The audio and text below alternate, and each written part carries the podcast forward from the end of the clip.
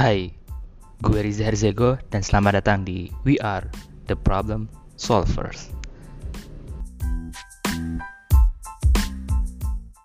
Ya, Assalamualaikum warahmatullahi wabarakatuh. Waalaikumsalam warahmatullahi wabarakatuh. Selamat datang teman-teman di acara live podcast kita, podcast We Are The Problem Solvers. Um, pada malam hari ini kita kedatangan seorang tamu yang spesial um, yang akan diskusi, akan sharing ke kita terkait uh, sebuah topik yang menurut gue lagi relevan banget nih di kondisi kita sekarang. Kita langsung sambut aja ya. Di sini ada Muhammad Rian Saputra, uh, Senior Associate Content Marketing di Flip.id. Selamat datang Rian. Oke, makasih banyak sih gue buat undangannya. Iya. Ini kayaknya baru pertama kali gue diundang jadi tamu podcast ya. Iya. Rian, um, mau Oke. nanya-nanya dong. uh, mungkin sebelum kita ngomongin topik kita. Oh, by the way, topik kita malam ini adalah uh, terkait jualan online sepulang kerja. Tuh, emangnya bisa ya? Emang bisa ya kita punya side income, side project, side job gitu ya. Um, di mana menurut gue itu adalah sebuah hal yang susah banget dan bahkan ada orang-orang yang bilang bahwa it's it's a myth gitu karena biasanya pasti lu udah capek uh, duluan gitu selesai kerja. Tapi kita belum masuk ke situ. Kita mau denger dulu ceritanya Rian nih. Perjalanan hidupnya gimana sih? Rian, Waduh. gue kan sama lu udah kenal cukup lama ya. Ya kan? Yang gue tahu lu kan lulus pertama lu lulusan sastra Jepang sebenarnya. Iya benar. lu- Sastra Jepang. Kedua, tadinya lu punya bisnis. Iya, bisa dibilang Terus? gitu. Iya. Tapi at the end lu jadi fokus di digital marketing, bahkan sekarang lebih fokus lagi di content marketing. Gimana tuh ceritanya ya? Oke. Ini jadi ada kaitannya sih sama pengalaman dulu bikin bisnis ya. Jadi dulu itu Hmm. pertama kali kepikiran bikin bisnis. Dan by the way dari dulu itu emang kepikirannya bikin bisnis media ya. Jadi emang dari awal Hmm. uh, udah pengen bergelutnya di dunia konten. Nah dulu itu sempet uh, gue diundang sama jurusan buat hadir di satu buat apa ya pentas seni musik lah di kampus. Terus yang bawain tuh orang Jepang di sana. Nah menariknya si orang Jepang ini dia uh, nampilinnya tuh keroncong bro. Jadi eh Keroncong? bukan keroncong sorry sorry bukan keroncong sorry. Dia nyanyi nah jadi orang Jepang nyinden pakai bahasa Jawa gitu. Nah terus Waduh. di akhir cerita tuh dia bilang, oke itu unik banget. Terus di akhir cerita, eh di akhir penampilan dia bilang, saya tuh nggak mau budaya Indonesia punah, makanya saya tampil sebagai penyinden untuk melestarikan budaya Indonesia. Di situ gue langsung kayak ketohok gitu, wah gila, orang Jepang mikirin budaya Indonesia. Kok gue orang Indonesia malah masuk sastra Jepang ya? Gitu. Dari situ gue kepikiran deh tuh. Kayaknya Hmm. gue tuh nggak suka, nggak suka, nggak terlalu suka sama kebudayaan Indonesia karena emang eh, kebudayaan Indonesia tuh nggak dikemas dengan oke gitu, nggak dikemas dengan keren, dikomunikasikan ke anak muda tuh nggak keren. Akhirnya kepikiran lah bikin. Waktu itu kepikiran awalnya eh, bukan bikin media dulu sebenarnya ya awalnya. Jadi dulu bikin agensi desain. Tapi agensi desain itu fokus sama gimana bisa ngebantu orang-orang yang punya produk tradisional Indonesia bisa kebantu brandingnya gitu. Nah, tapi nggak nggak bertahan lama tuh si agensi desain ini. Karena pada saat itu singkat cerita gini sih singkat cerita si agensi desain ini kan gue daftarin ke eh, DIB ya barengan sama lo juga sama waktu itu kalau nggak salah Zack barengan Hmm, sama DIB lo barengan sama ya? Ari juga. Ah ah, DIB Direktorat Inovasi dan Inkubator Bisnis DIB nah Hmm. eh, singkat cerita gue nggak bisa menjalankan si agensi desain ini dengan baik sih. Karena ya satu dan lain hal lah. Gue mengalami kesulitan untuk mencari eh, apa namanya klien jadi setelah setelah kenalan gue abis tuh gue bingung cara cara nyarinya kayak gimana. Hmm. nah gue gue bikin agensi desain karena tahu untuk ngebuat media itu butuh modal yang gede gitu kan. Makanya bikin agensi desain dulu. Tapi Hmm. ternyata setelah bikin agensi desain gagal juga gitu. Akhirnya gue cari tahu kenapa ya gue bisa gagal. Oh ternyata gue kayaknya nggak bisa marketing nggak bisa memasarkan produk gue sendiri nah dari situ tuh mulai eh, kepikiran untuk belajar pemasaran belajar marketing gitu Dan untungnya pada saat itu gue kegabung sama komunitas namanya Jemaah Online Shop. namanya Jemaah itu? Online Shop atau disingkat Iya, jadi ada komunitas gitu namanya Jemaah Online Shop atau disebutnya JOS gitu kan. Nah, di situ anggotanya keren-keren, Bro. Ada Bang Ahmad Zaki, hmm. salah satu anggotanya.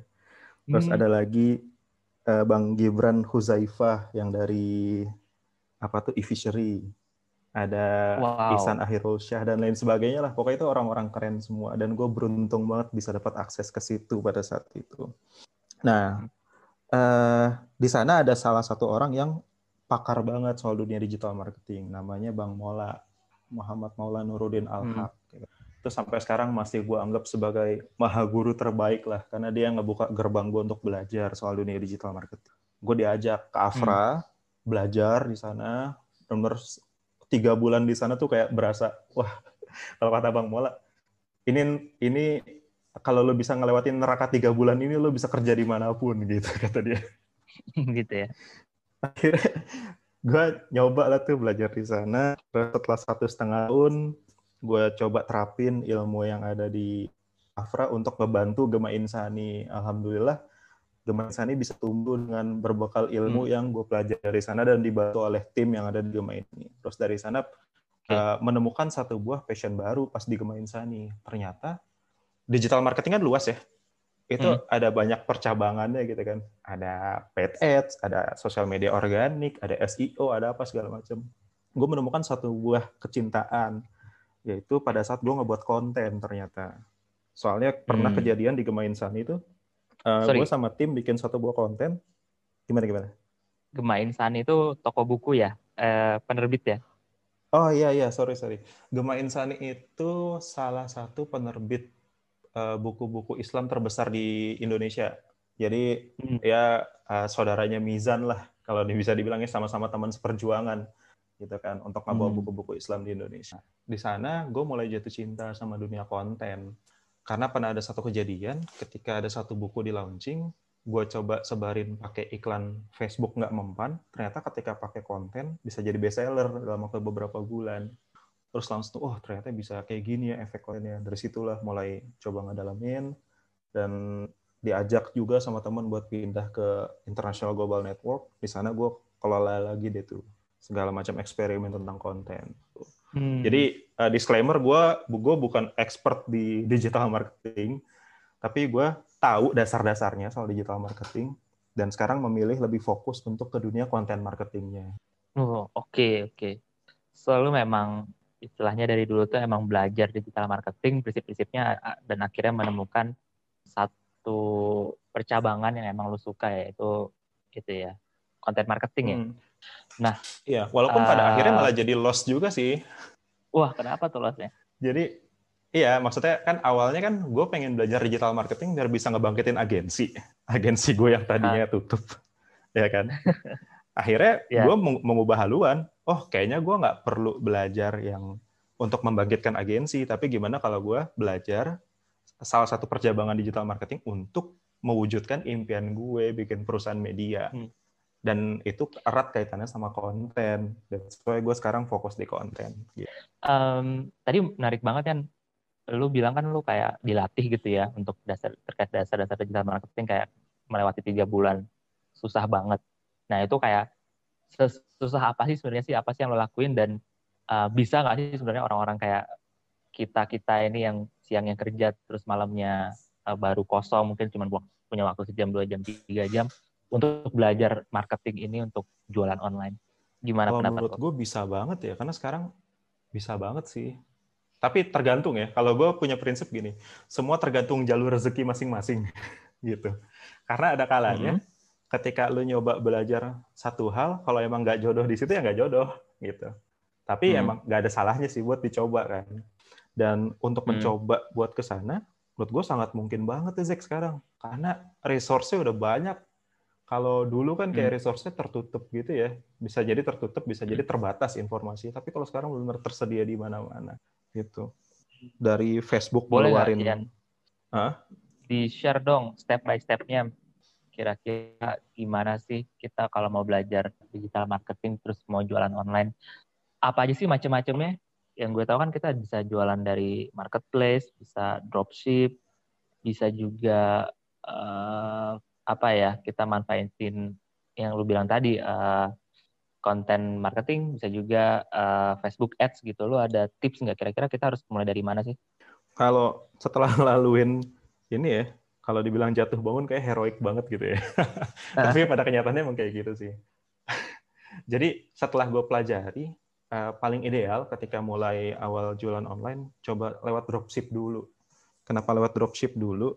Karena itu yang resikonya paling kecil. Hmm. Gitu. Jadi kita bisa dapat dropship itu kan sederhananya gini.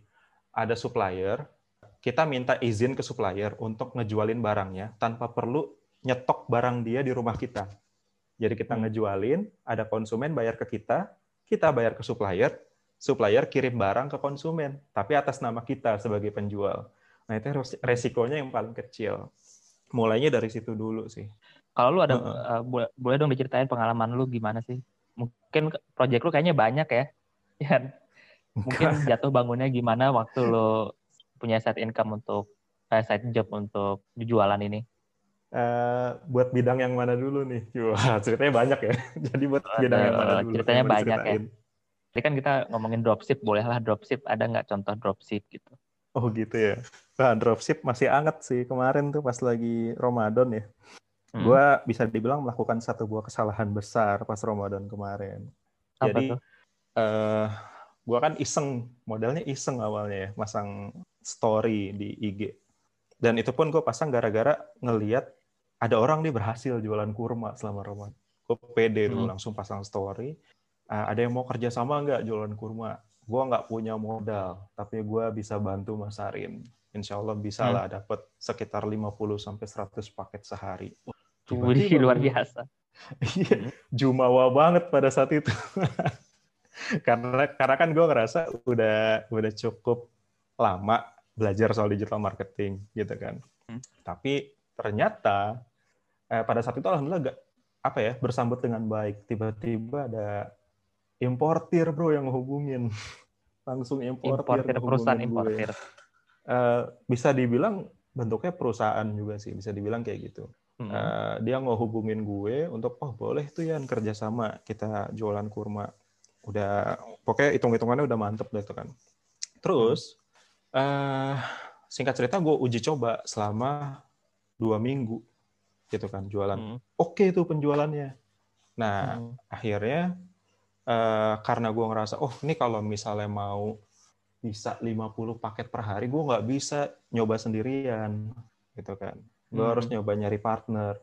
Akhirnya hmm. gue carilah partner dan ternyata gue nggak uh, gua nggak bisa bekerja sama dengan baik dengan partner pada saat itu karena uh, ada perbedaan sudut pandang ya kalau hmm. dari partner gue lebih memilih untuk segala sesuatu disiapin sematang-matangnya kalau dari gue tipikalnya hmm. ya udah sih jualan aja nggak usah banyak mikir gitu kan ya akhirnya hmm. uh, yang ada uh, kurma yang udah diimpor nggak kejual dengan baik gitu waduh tapi itu, itu kayak, dulu wah ngeri sih Dulu ah, lagi gimana, kerja itu Yan?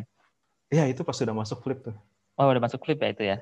Uh-uh. Terus yang jualan um, lu jualannya gimana sih? Jadi kan tadi berarti lu pertama lu cari partner dulu siapa yang bisa yang punya produk ya yang bisa dibantu jualin barang ya. Mm-hmm. Kedua setelah itu lu bantu jualan. Nah lu bantu jualannya caranya gimana ya? Apakah organik atau ads atau gimana? Kalau gue gini polanya, awalnya gue coba organik dulu. Kalau hmm. circle gue bisa nerima, ini dalam artian circle gue yang gue udah gue taker juga ya, kira kira-kira termasuk ke target marketnya atau enggak. Kalau circle gue bisa nerima dan dengan baik juga penjualannya, itu artinya siap tuh buat naik, buat gue naikin ke ads gitu. Nah, hmm. Pas lagi organik sih ya sederhana ya, cuma lewat uh, Instagram Stories, WA Stories, uh, sebar dari grup ke grup ya kayak gitulah. Nah setelah hmm. ada sinyal oke, okay, baru gue bikin bikin landing page, terus bikin uh, apa namanya akun apa akun Instagram bisnisnya sama fanpage-nya, baru itu nulis copywriting buat di landing page-nya segala macam, udah iklanin lewat Facebook Ads gitu. Oke, okay. berarti memang bagusnya gitu ya kita nyoba dulu beneran di circle kita secara organik jualan itu laku atau enggak gitu ya kalau Hmm. memang bisa diterima baru kita kalau mau go sampai ads itu bisa kita lakuin karena dibanding kita langsung nge- ngelakuin ads gitu ya kenapa ya kira-kira Gue dulu pernah nyoba langsung nge-ads, rugi bro. Mungkin Rugi ya, ya, pengalaman karena orang kita- beda-beda sih ya.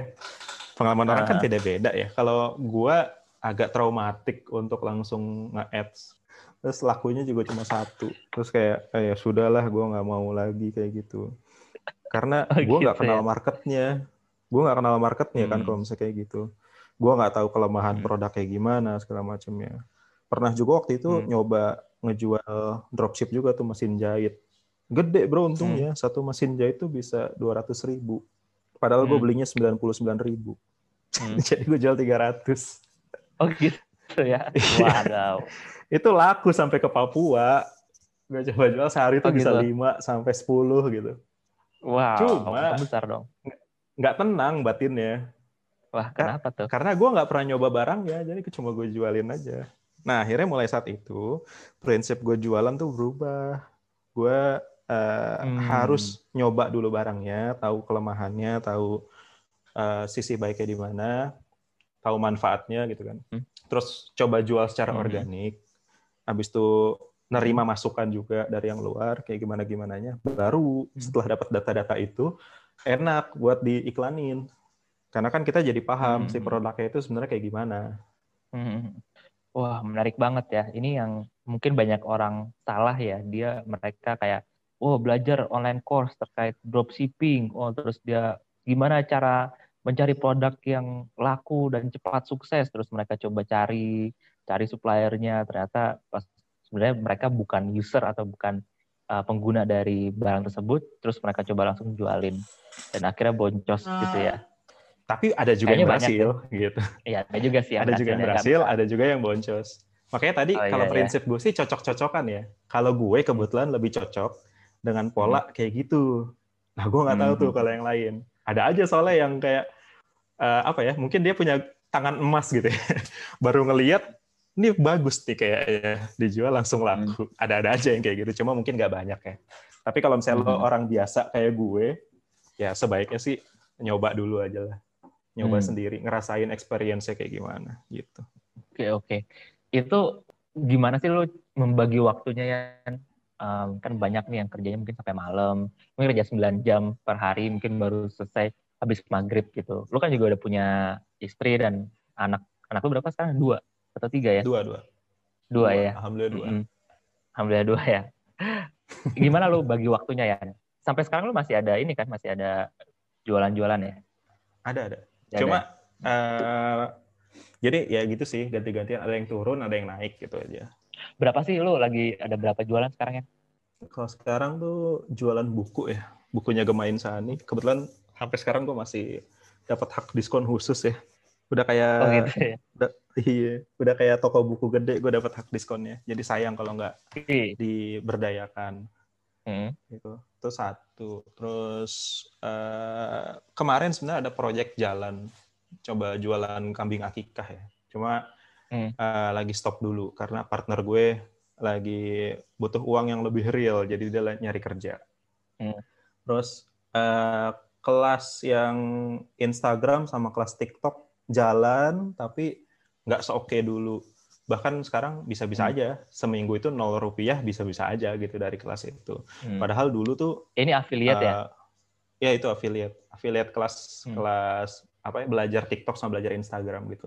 Padahal Hmm. dulu kalau misalnya lagi primanya tuh bisa nyampe 35 juta sebulan tuh bisa sih.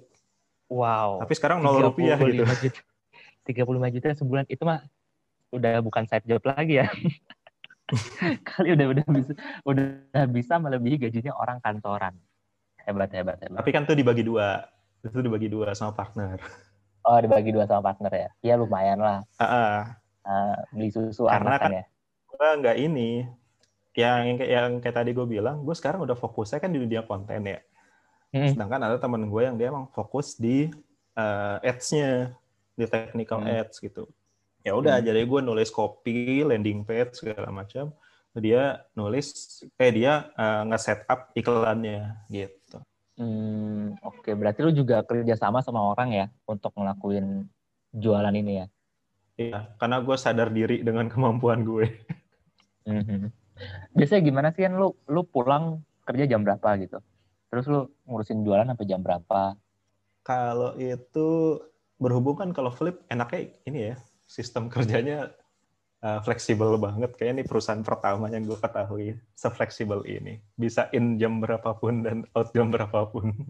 Iya. Nah, gue mencoba memaksimalkan peluang itu. Uh, hmm. Dengan misalnya nyoba innya jam 9, baru jam hmm. 9 Nah, itu gue dari jam 7 pagi sampai jam 9 biasanya nulis kopi buat iklan. Hmm. Gitu. Kalau nggak buat iklan ya buat landing page gitu. Atau ya hmm. tunggu anak-anak selesai tidur baru nulis lagi juga. Hmm, ya gitu malam sih. gitu ya. Intinya uh, uh, kalau nggak pagi ya malam. Pilihannya cuma dua itu. Benar juga sih. Sama weekend mungkin ya. Lu weekend juga masih ngurusin ya? Weekend tuh biasanya uh, ya ada ada masa-masa ngurusin juga kadang lebih seringnya rapat sih kalau misalnya weekend ya rapat sama teman hmm. buat ngobrolin performa satu minggu terakhir kayak gimana atau dimanfaatin hmm. buat sharing kalau akhir pekan tuh hmm. kadang-kadang sih kadang-kadang ada sharing gitu ke teman-teman yang lain di komunitas lain hmm. oke okay. um, Ian tertarik banget gue sama cerita yang 35 juta tadi boleh nggak di share lebih dalam itu lo jualan apa sih terus trik-triknya gimana aja supaya bisa bisa dapat segitu gitu Wah, gue buka dashboardnya dulu ya, buat inget-inget cerita ya. boleh, boleh. Oke, jadi itu dulu apa ya? Mulainya April sebenarnya. Nah di April ini juga penghasilannya nggak nggak nggak banyak-banyak amat, tapi apa ya? Bisa memenuhi ruang syukur gue lah. Karena pada saat itu, ketika gue pertama dapet info soal peluang affiliate ini, itu gue lagi dalam kondisi apa ya nggak punya duit sama sekali bisa dibilang kondisinya pada saat itu jadi benar-benar ya? rupiah iya nggak punya duit rupiah. sama sekali nol nol rupiah kan lu kerja ya ya pada saat itu karena gini bro gue kan peralihan ya dari hmm. awalnya kan di gue gini gini gue awalnya kan kerja di IGN nah hmm. IGN itu pada saat itu lagi lagi mendapatkan tantangan tantangan dari alam semesta berupa covid oh, jadi okay. karena IGN bergeraknya di bidang MICE. Uh, kita biasanya bikin event di negara-negara di Asia Tenggara. Hmm. Bikin conference gitu, sekali conference tuh bisa ngehadirin 2000 orang, kayak gitu kan. Hmm. Terus mendadak ada COVID, kita nggak bisa ngadain conference di luar negeri. Hmm. Jadi benar-benar challenging lah pada saat itu. Berusaha hmm. semaksimal mungkin untuk bisa ya bertahan sampai akhirnya ada satu titik di mana kayaknya udah nggak bisa lagi kayak gini. Gue harus coba cari-cari kerjaan gitu kan. Akhirnya singkat cerita diterimalah di flip. Walaupun flip bukan pilihan pertama gue pada saat itu. Mm-hmm. karena uh, uh, bukan bukan karena flipnya nggak oke okay, tapi justru lebih ke arah bidangnya. Bidang di flip mm-hmm. itu kan finance ya dan gue lemah banget di bidang finance gitu. jadi itu challenge banget sih tapi sekarang udah jago ya Insya Allah, semoga. Amin. Oh, mantap. Amin. Terus belajar lah insya Allah. Nah, hmm. uh, pada saat itu kan di Flip, uh, eh, gue masuk sebagai seorang probe, apa ya? Masuk ke fase probation ya, di mana belum hmm. menerima hmm. income secara full.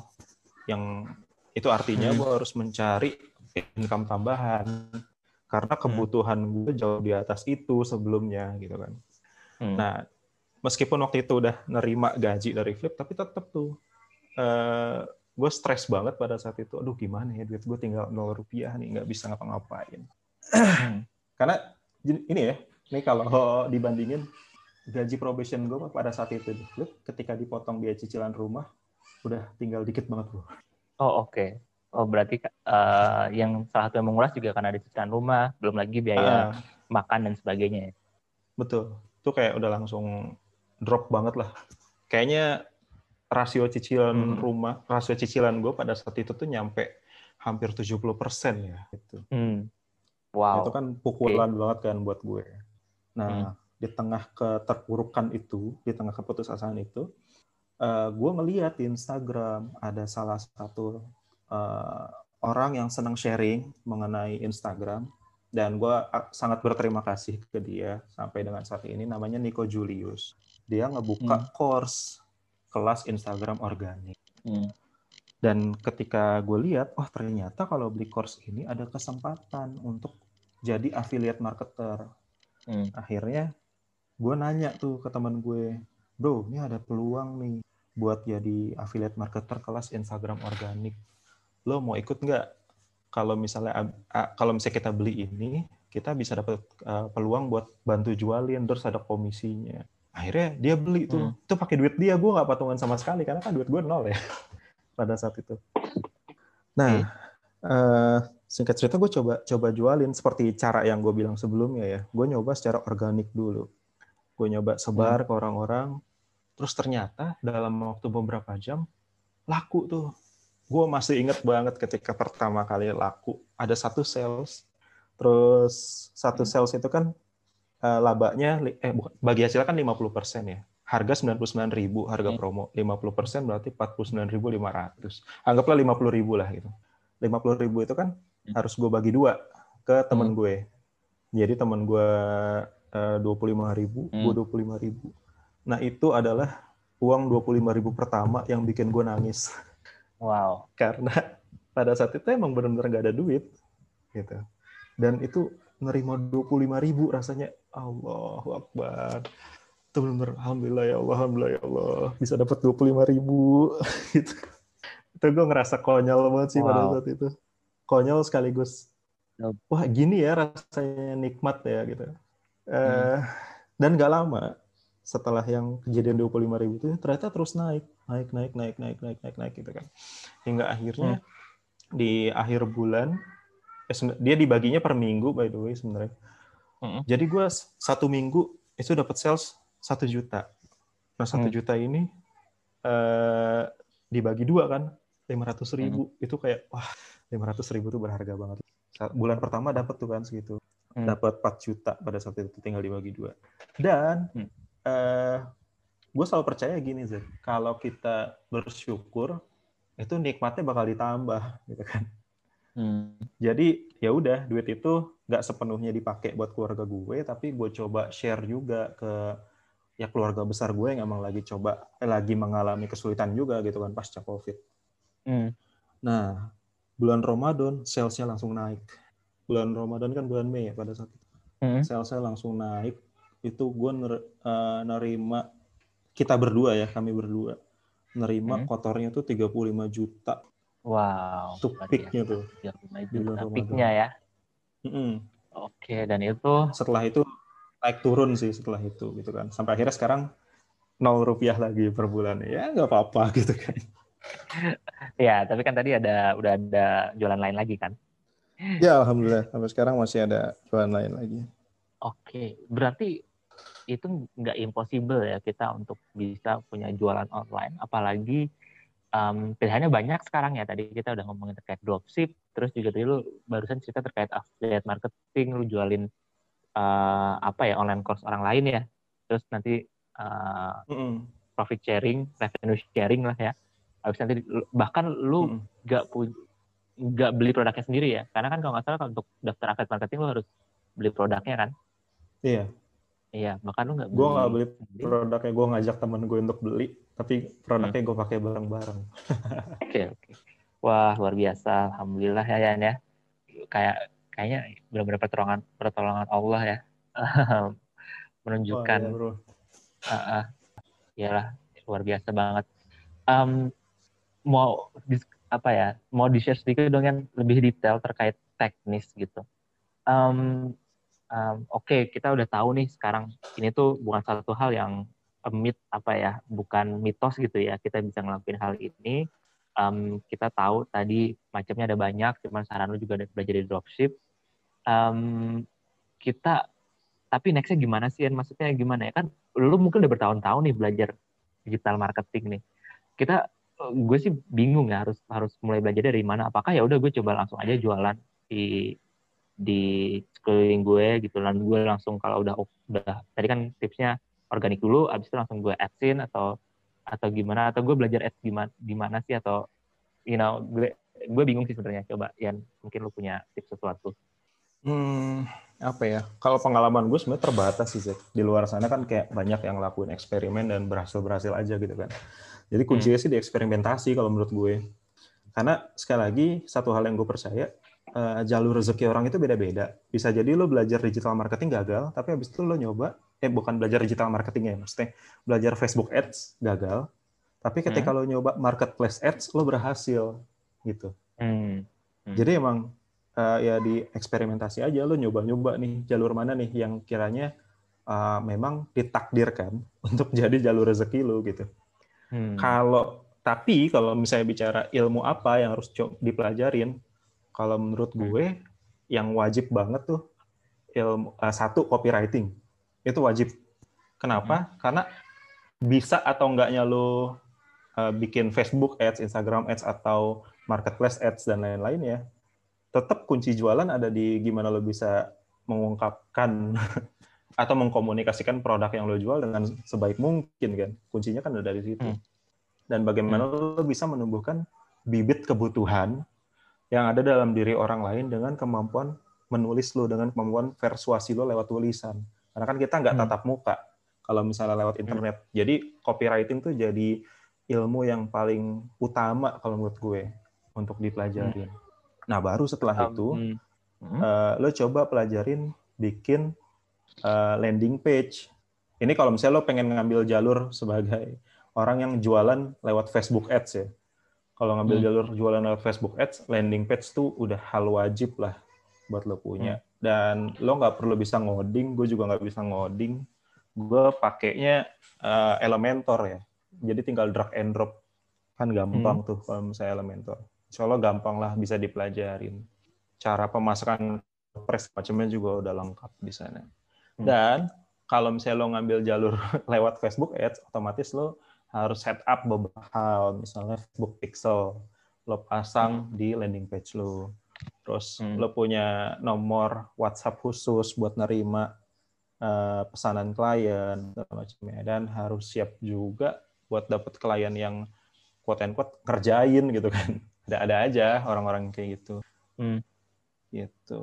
Itu kalau yang okay. jalur Facebook Ads. Tapi hmm. temen gue ada juga yang dia berhasil lewat jalur marketplace.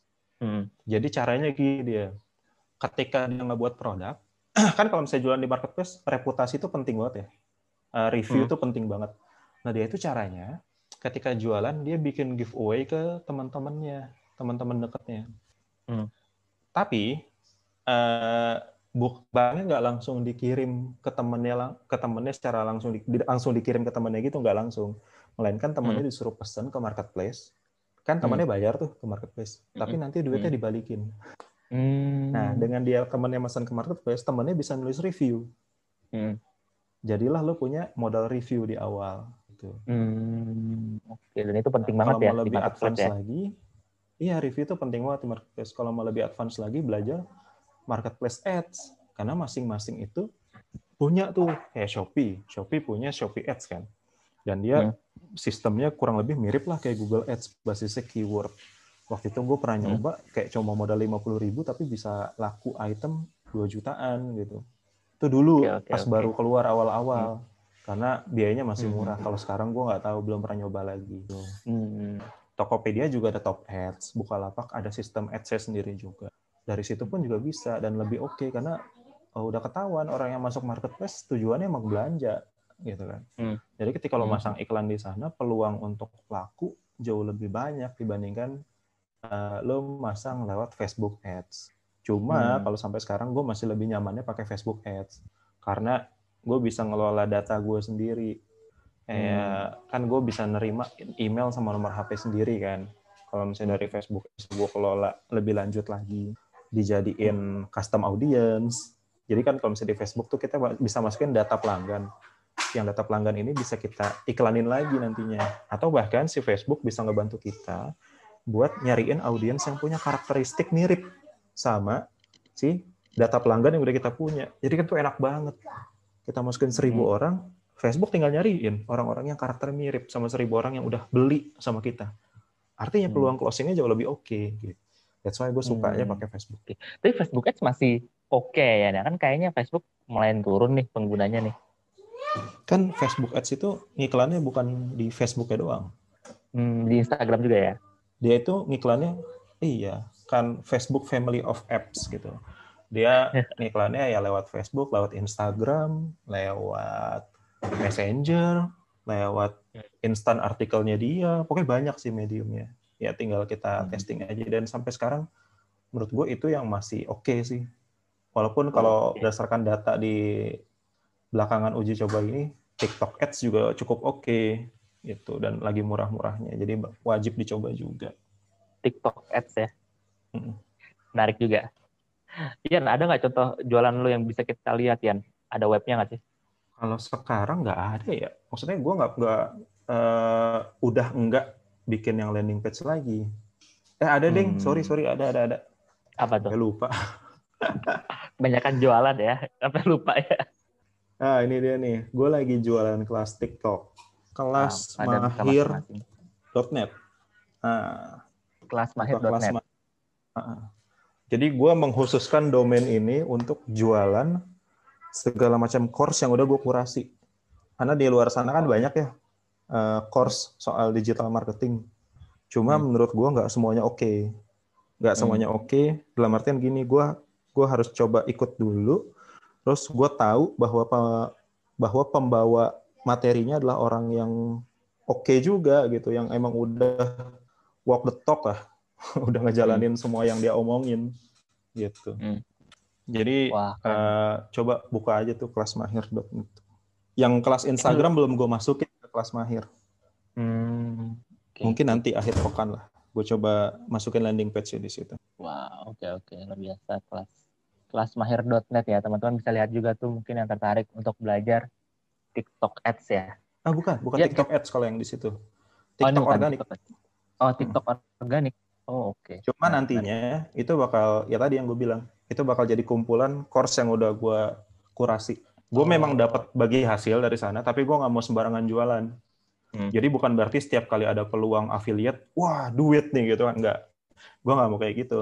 Gue harus Hmm. memastikan bahwa yang gue jual emang berkualitas. Gitu. Hmm. Oke, oke. Eh, Ian ada beberapa pertanyaan nih dari Boleh boleh. teman-teman yang ikutan. Ada dari Kenneth nih ya, ada tips nggak buat bikin copy yang ngehook di landing page dan iklan gimana tuh Om Rian? Apa ya? Banyak sih. Misalnya kalau misalnya lo nyari template-template di internet banyak banget. Hmm. Ya, bahkan gue tuh sampai sekarang juga ketika bikin copy iklan, gue selalu ngeliat template dulu dari internet. Baru abis itu gue coba sesuaikan sama eh, gaya bahasa yang mau gue bawa ke target market ya. Template-template itu Ah. bekerja dengan baik kok. Cuma yang jadi permasalahan adalah gimana emosi lu ketika nulis copywriting itu. Menurut gue itu penting. Jadi gini, gue pernah uji coba ke diri gue sendiri. Gue nggak tahu apakah ini bekerja dengan baik ke orang lain atau enggak. Pada saat menulis, eh, kondisi pertama gue coba untuk ngincer uang. Gue tulis tuh, wah ini rumusnya bagus nih copywritingnya, salesnya pasti oke gitu kan. Kondisi kedua, gue tulis eh, dengan niat gue ngebantu orang. Hmm. Nulis juga kan tuh, niatnya ngebantu orang. Ternyata yang salesnya lebih oke pada saat gue niatnya ngebantu orang Hmm. gitu. Yang gue nggak nggak ngeharapin uang sama sekali, itu justru malah oke hasilnya. Jadi Hmm. nggak apa-apa, lu punya coba cari aja berbagai macam template copywriting di sana, tapi pastikan saat lu nulis kondisi mental lu adalah ngebantu orang, dan itu dijamin beda hasilnya. Oh. Gitu. menarik menarik ini yang gue kayaknya nggak dapet nih hal-hal kayak gini ya dari pembelajaran-pembelajaran course di luar sana ya Eh, menarik menarik oke berarti mood lu atau kayak intensi lu juga akan berpengaruh ya terhadap copywriting yang lu tulis dan itu juga mungkin akan berpengaruh terhadap orang yang akan membacanya ya Mm-mm, bener-bener. So far dari pengalaman gue gitu ya, setidaknya itu buat gue. gitu. setidaknya untuk lu ya Mm-mm. tapi ada ada ininya nggak sih kan ada tips nggak untuk belajar copywriting ini kan mungkin bukan ilmu yang diajarin di sekolah nih lu belajarnya gimana sih cari aja kali ya di internet atau lu ada rekomendasi buku atau course Ada nih gue rekomendasi buku. Pertama, gue nyaranin baca buku ini, Building a Story Brand. Mm-mm. building a story brand Itu bukunya dari Donald Miller. Jadi Building a Story Brand ini uh, singkatnya adalah uh, buku yang mengajak kita untuk berperan sebagai guide yang bisa membuat seseorang yang punya masalah bisa menyelesaikan masalahnya gitu. Hmm. Jadi kan kebanyakan brand itu berperan sebagai hero ya, padahal sebenarnya brand itu bukan hero. Yang hero adalah si konsumennya. Kita tuh cuma sebagian kecil remah-remah rempeye gitu, yang hadir dalam kehidupan si hero itu untuk membantu dia menyelesaikan masalahnya sehingga dia bisa menjadi hero yang utuh. Hmm. Setiap hero punya misi kan. Oh, gue pengen hidup lebih sehat itu misinya dia tuh. Nah, gimana hmm. caranya kita bisa ngedukung itu? Akhirnya dengan produk yang kita punya, kita bisa ngedukung dia buat lebih sehat. Dengan konten yang kita punya, kita bisa ngedukung dia buat jadi lebih sehat gitu. Jadi fokus hmm. kita adalah ngebantu orang lain untuk sukses sama visi atau misinya dia gitu. Itu pertama ya. Dari apa? Building a story brand. Itu ngubah sudut pandang banget sih. Makanya tadi uh, sampai sekarang gue punya prinsip ketika gue jualan gue nggak mau untuk dapat duit tapi untuk membantu orang. Wow. wow yang kedua okay. coba hmm. uh, baca This is Marketing dari Seth Godin. Ini nggak nggak bahas soal copywriting sih, tapi hmm. ya nggak bahas soal gimana sih marketing seharusnya. Gue belum selesai baca buku ini jadi nggak bisa cerita banyak. Tapi hmm. so far openingnya oke okay banget gitu. Oke okay banget ya. Gue juga sesekali uh, dengerin podcastnya dia tuh Seth Godin kan banget dia iya. mindsetnya terhadap terhadap marketing tuh beda sama yang lain gitu menurut dia marketing adalah uh. tools untuk changing the culture gitu loh untuk mengubah uh, nah, budaya orang-orang Waduh, merinding gue dengerin. Ya, ya, Jadi kayak deep banget gitu ya. meaning marketing buat dia. Iya. Arah deh. Sama paling kalau buku bahasa itu. Indonesia apa ya buku bahasa hmm. Indonesia soal copywriting ada satu sih yang lagi gue coba baca, cuma belum selesai juga nih. Ada judulnya Laku Keras, judul bukunya. Hmm. Dari Bondan Satria Nusantara. Ini padahal bukunya indie ya.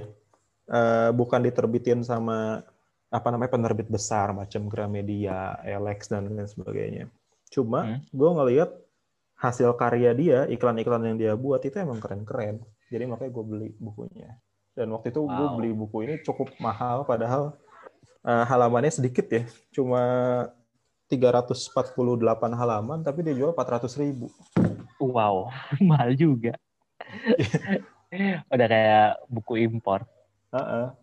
Jadi ya gue sekarang kalau beli buku atau ikut course, gue memastikan dulu orangnya oke okay atau enggak. Oke, okay, oke. Okay. Kalau channel YouTube ada nggak ya? Channel YouTube? Oh, maksudnya ya gue tadi mikirnya channel YouTube gue.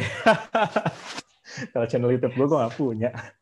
Maksudnya untuk belajar copywriting tuh tadi? Uh, ini copywriting course. Copy Ada ya? Copywriting course. course. Ini beneran pakai K ya? Copywriting course. Oh gitu.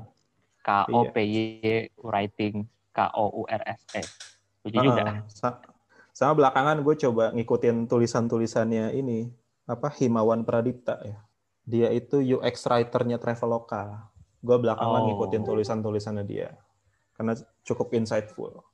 Oke okay, oke okay. oke okay, kita masuk ke pertanyaan selanjutnya ya.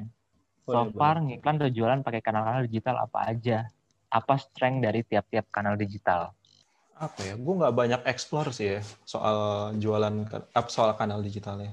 Sejauh ini cuma lewat uh, Instagram, Instagram organik maksudnya, hmm. yang udah pernah dicoba ya Instagram organik sama Facebook Ads. Tuh udah, itu doang. Hmm. Marketplace hmm. marketplace ads pernah nyoba, cuma nggak lama. Yang paling sering dicoba ya lewat yang Instagram ad eh Instagram organik sama Facebook Ads. Dan yang paling sering adalah Facebook Ads gitu. Hmm. Karakternya Kalau, beda nggak sih? Uh, Strength-nya gitu. Karakter apa nih? Karakter apa ya? Gimana cara kita nge-ads di Instagram, di Facebook, dan market di antara keduanya gitu paling gini sih kalau misalnya iklan lewat Facebook Ads uh, ini kalau gue ngomongnya Facebook Ads ini artinya udah udah otomatis ngiklan di Instagram juga ya karena kan dia satu layanan hmm. Hmm. kalau si Facebook Ads ini harusnya perugi sih kalau sekarang karena dia hmm. itu ada fast learning hmm. fast learningnya uh, 50 konversi atau satu minggu jalan hmm. 50 konversi ini maksudnya uh, misalnya target lo adalah dapat leads Nah, sampai jalan 50 leads, baru lo bisa nentuin nih mau di scale up atau dimatiin gitu kan. Hmm. Gitu. Tapi soal teknis kayak gitu yang lebih tahu temen gue sih, gue nggak terlalu paham soal itu. Cuma hmm. secara garis besarnya dia ada learning pace, 50 hmm. konversi hmm. atau jalan tujuh hari. Dan uh, setiap produk punya tantangan sendiri ya, kalau menurut gue. Misal kalau misalnya lo jualan produk 200 ribu pasti beda karakternya sama jualan produk 2 juta jualan produk 2 juta beda lagi karakternya sama jualan produk 10 juta gitu kan. Gitu. Berarti emang kita perlu menyesuaikan ya uh, dengan karakter karakter produk maupun platformnya. Dan itu perlu kita pelajarin. Mungkin kita perlu uh, eksperimen dan, juga ya. Uh, uh.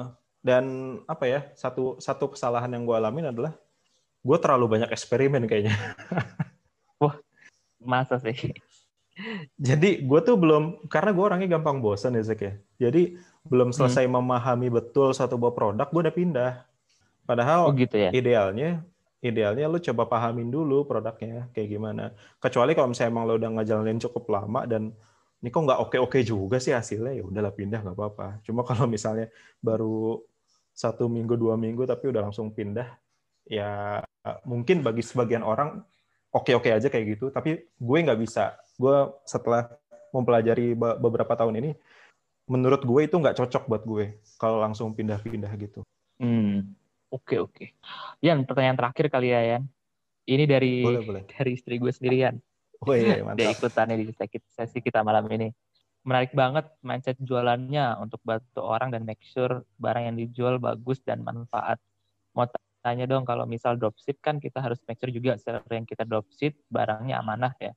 Jadi nggak cuma produknya, ngemasnya juga bagus, tanggung jawab kalau ada salah dan sebagainya. Misal kita punya satu produk yang mau dijual, apakah kita dropship dari satu seller aja yang kita udah beli dan coba barangnya dan tahu dia mana, atau kita juga coba dari beberapa seller lain juga ya boleh dan coba beli juga dari seller yang lain itu. Hmm.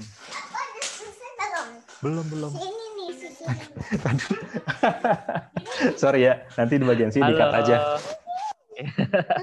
santai main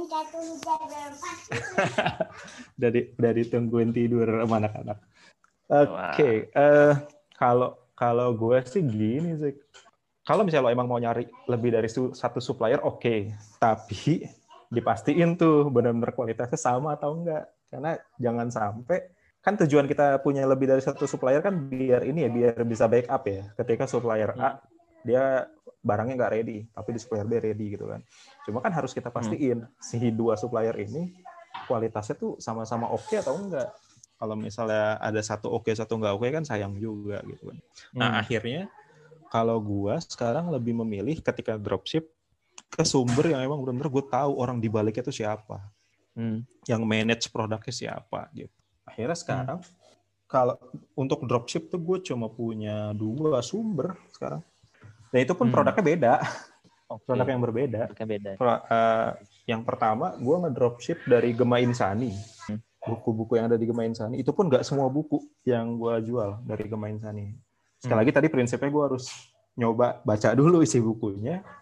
Uh, dan kalau gue oke, okay, gue cocok, gue tahu nih pesan apa yang harus disampaikan, baru gue coba bantu salurkan. Gitu. Itu satu. Hmm. Yang kedua, gue nyoba jualan dari warung umat. Warung umat hmm. ini uh, didiriin sama pendirinya Afra Kids dulu gitu dan mereka ngejual hmm. produk-produk yang oke okay, melalui riset yang bagus segala macamnya nah, dari hmm. sana gue coba jualan juga tapi selebihnya mungkin kalaupun gue harus nyari gue harus bener seselektif itu gitu gue harus kenal orangnya gue harus pernah nyoba bahannya kayak gimana produknya seperti apa barulah gue mau nyoba jualin hmm.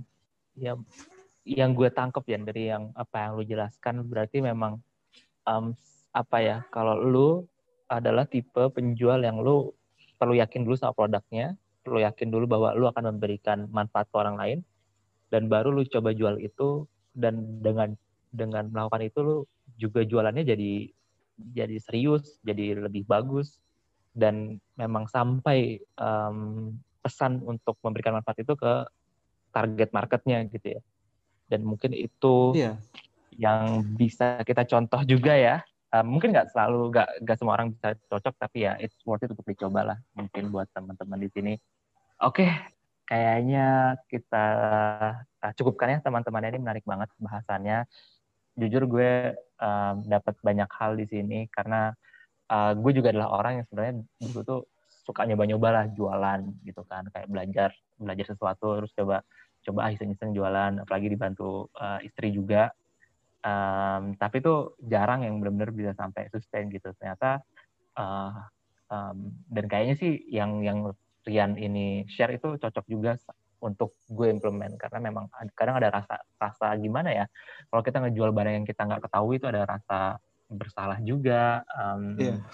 um, sedangkan kalau kita jual barang yang memang kita pakai dan memang kita suka itu jauh lebih ringan dan kita pun jualannya juga jadi semangat gitu ya so menurut gue juga akan berpengaruh ke energi yang akan kita keluarkan karena kita uh, bagi para pekerja yang kerja di siang hari malam-malam um, jika kita malam-malam itu apa ya energi kita sisa gitu ya tinggal sedikit dan kita harus jualan hal yang nggak kita suka uh, mungkin akan nggak apa ya kesulitannya jadi dua kali lipat gitu ya tapi sedangkan kalau kita jualan dengan niat membantu orang dan kita jualan hal yang memang kita suka dan tahu kualitasnya uh, mungkin energi kita juga jadi lebih banyak untuk bisa kita uh, keluarkan di di waktu-waktu sisa kita.